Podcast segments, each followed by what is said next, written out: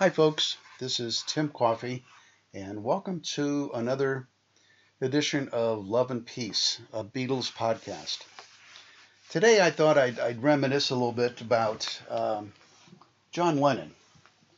Um, John began the whole thing, and I, I will tell everybody that uh, if you don't know it already, my favorite Beatle is Paul McCartney, but I, I have uh, a real fondness and, and admiration and respect for John Lennon because he's the guy who started the whole thing. And uh, I, am just going to throw out some, some bits and pieces of things that I learned about John along the way, uh, really outside of the Beatles. Uh, when John uh, primarily left the Beatles and was on his own uh, before he got tragically killed, though. But um, you know, I I think it's appropriate to start off talking about John Lennon by simply saying that John was the most iconic and admired singer songwriter, um, really in the in the 20th century. Uh, he founded the, the world's most successful and famous uh, rock and roll band in history. And one of the incredible things, and I really mean incredible to me, was how John transformed himself from a Beatle to becoming what turned out to be an incredible house husband, raising his, his new son, Sean. Um, and the more I learned about John Lennon, um, the more I, I, truly admired and respected him and thought this guy really, truly uh, was and still is uh, influential. Um, suffice to say, he was a talented, multifaceted artist and what the, what the term today is influencer. So, um, a couple things about John that uh, John and Paul have a, a unique um, connection, and the connection is they both had their mothers uh, die. Uh, John John's mother Julia um, got hit by a car about a block from where John was staying and being raised by his aunt, um, Julia's uh, sister, Mimi, and got st- uh, struck and, and, killed by uh, a car. Actually, by a policeman who was drunk uh, off duty, uh, if you can believe that. And John basically learned four chords on um, on the banjo, and he applied those four chords to guitar. And so he really couldn't play the guitar that well until Paul came into the picture. But um, anyway, um, John's father was Alf, Alf uh, Lennon. Um, Alf abandoned really the family. He was a worker on uh, a transatlantic ship um, based out of Liverpool. Uh, but when John became famous, Alf took advantage of John's fame, tried to get back in uh, to John's good side um, when John was uh, a Beatle and even recorded a, a, a, song, which was a real flop. And John truly resented that and, and pretty much uh, left his father out of his, his life, which, you know, many people thought Alf Lennon deserved that anyway. One of the things that I learned, and I, you know, I'll leave it up to you to see if it's true or not, but I read somewhere that John was quoted as having said um, that he had about a thousand acid trips. And when I heard that, I thought, good Lord, I, I, I don't know if I would even survive, you know, one acid trip, let alone a thousand. And God knows what it would do to, to me in my mind and, and certainly to, to John's outlook and all. But uh, John smoked a lot of pot, as did Paul. And Paul describes a phase that John went through as a Beatle um, after he met Bob Dylan, uh, after they all met Bob Dylan, as uh, John's Bob Dylan phase. And songs like Help, uh, In My Life, um, were, were kind of symbolic of that. I'm a Loser was another song. Um, Rubber Soul, as a matter of fact, John described that album as as um, the pot album. And um, anyway, John was really uh, an anti-war person, and so anyway, uh, the Revolver album John describes as his acid album. There we go. Um, John, in, in he loved words, and as a kid, his favorite book was uh, Alice in Wonderland, um, and he even picked up on phrases like uh, the one that he took from Peter Fonda. Uh, Peter Fonda, when he was 10 years old, accidentally shot himself in the stomach, and and Peter Fonda was quoted as saying, "I, I know what it's like to be dead," and of course. Um, that was something that John picked up on uh, right away and um, put into his music. One of the things that really was not as impressive as they thought was their their first and I think only meeting with Elvis in 1964.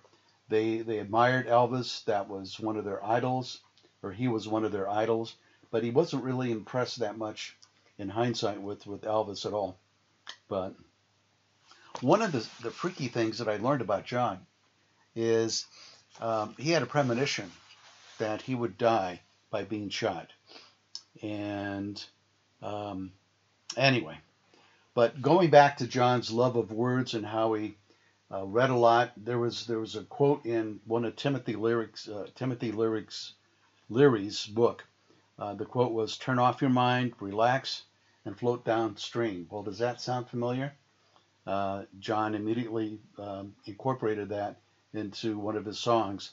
And I think it was in 1966 in March, in an interview in the UK with uh, journalist Maureen Cleaver, John was quoted as saying that they were, uh, he was more, the Beatles were more popular than, than Jesus. Well, that got kind of taken out of context. And um, anyway, Here's an example of George's dark sense of humor uh, as, as a Beatle. Um, John had lots of threats that he would be shot, and George was quoted as saying, Hey, let's send John out first. He's the one they want. He jokes. Well, anyway, um, an example of that was there was a cherry bomb that went off in their 1966 concert in Memphis, and John went absolutely nuts on that one. Uh, and the KKK picketed some of their, their shows outside the stadium because the Beatles would, would admit in the South uh, African Americans to their concerts. Um, anyway, um, towards the end of the Beatle lifespan in September of 1969, um, in, a meeting with their new manager that Paul didn't want, but their new manager, Allen Klein, John tells the group that he's leaving. And he, he organized um, a, a, a thing called the Plastic Ono Band. And actually, John changed his name. John uh, was John Winston Lennon, and John changed that to John Ono Lennon. And he said, you know, Ono uh, changed her name for me. I'm going to change my name for her. Uh, after the Beatles, there were three albums uh, Two Virgins, uh, Unfinished Music, and Life with the Lions. And uh, at the Toronto Music Festival, I think in 1971. Klaus Voormann, Eric Clapton, um, uh, and John all performed the song "Cold Turkey," which they they recorded, um, and it was it was a song that was pretty much rejected by the Beatles to go on their Abbey Road album, and they also sang up there "Give Peace a Chance," and that that became kind of a a theme for John and Yoko. Um, John and Yoko both went away uh, unannounced and in secret for two weeks so they could uh, break their, their habit of heroin and, and withdraw from their, their, their habit. And that generated the, the, the song Cold Turkey, um, which kind of described uh, what they went through. Um, John and Yoko put together an international ad campaign that said, The war is over if you want it. Uh, happy Christmas, John and Yoko of the Daily Mail names John Lennon in 1969 Clown of the Year. But anyway, um, on December 30th, ATV in the UK names three people Man of the Decade John Kennedy, Ho Chi Minh, and John Lennon. I think that's kind of cool. So, uh, let me see. What else? What other little gems do we have here? Oh, um, Instant Karma. John wrote that in one hour, and it shows the condition of the people. And Phil Spector produced it, uh, the kind of a unusual guy in and of itself. Um, and anyway, in 1971 in New York City, um, every everywhere is somewhere, and every everywhere is the same. Uh, really, you are do do do do do do. And um, Yoko's daughter Kyoko has been taken by Yoko's ex-husband uh, Tony, and New York City seemed like a good fit for both John and Yoko um, as they try to get uh, Yoko's daughter back, which I don't believe they, they ever did. I, I know they didn't while John was alive. Um, and John got a, a six month, what they classify, and I don't know what it is, B2 tourist visa. Um, Lennon and Abbie Hoffman and Terry Rubin, uh, or Jerry Rubin, were all good friends, and, and they wanted to combine their their forces, and they organized a singing and speaking tour to raise political awareness about um, the anti-war movement. And at the time, President Nixon really worried about that, he had the FBI um, open an inquiry on Lennon. And um, the 26th Amendment just passed, allowing 18 year olds to vote for the very first time. And Lennon tried to influence um, people to vote against Nixon. Well, that didn't work out too well either. Um, and it, it turned out there was a feud, you probably know this, between John and Paul, and it was reflected in their individual albums.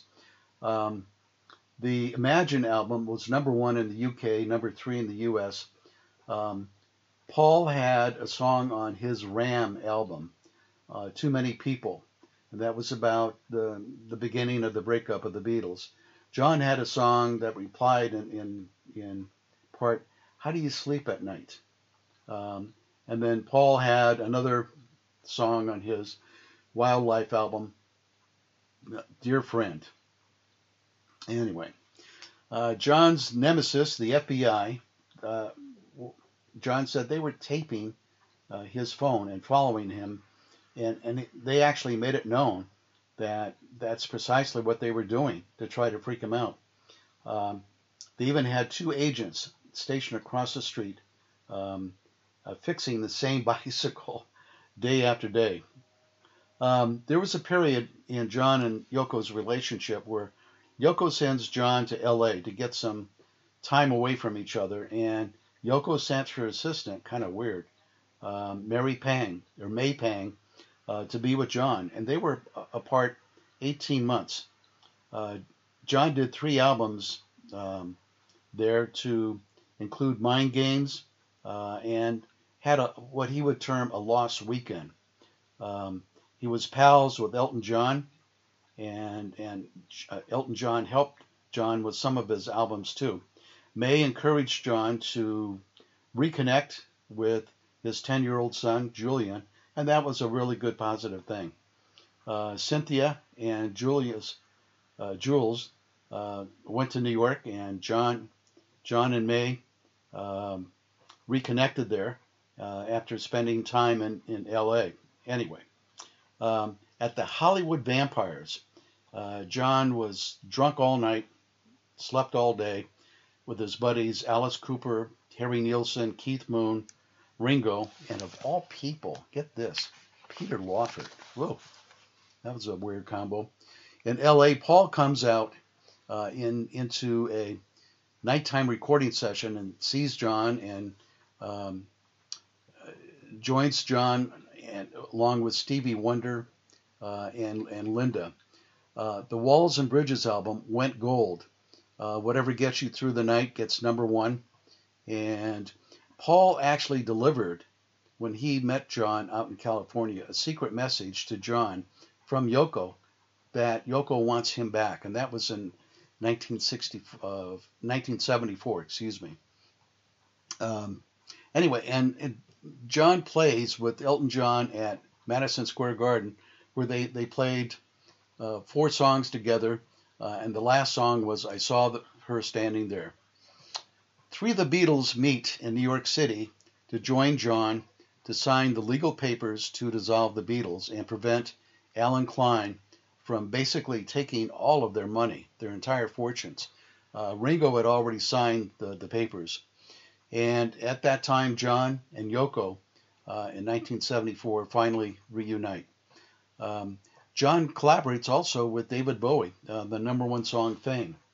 So, um, one of the things that um, Paul wanted was to have John join him in New Orleans to help him record his new Wings album. But John and George, or John said no to Paul. And there were a lot of different interviews that Dick Cavett had with John. And I've, I've seen cuts of some of them. I haven't seen all of them. And that was really, really um, some good insight. And, and Dick Cavett was an incredible interviewer. And it was an incredible show that he had in the mid 70s. Uh, and he was a huge Beatles fan and a huge John Lennon fan too. And as a side note, being a, uh, from Nebraska, he was a fellow Nebraskan. So go Big Red. Anyway, one of the things that I read that I'll conclude with uh, uh John Patterson um, had an incredible um, book called The Last Days of John Lennon. Um, and uh, as a writer of mystery murders, this was a, a, really a neat biography that he wrote with another uh, author. Um, and at the end of the book, he said, uh, when John was in the hospital dying, the night that he got shot and died, uh, in the emergency room, um, not knowing that John Lennon was in the emergency room, the hospital there was playing All My Loving. And what an incredible sad, sad night on December 8th, 1980, when John got killed needlessly.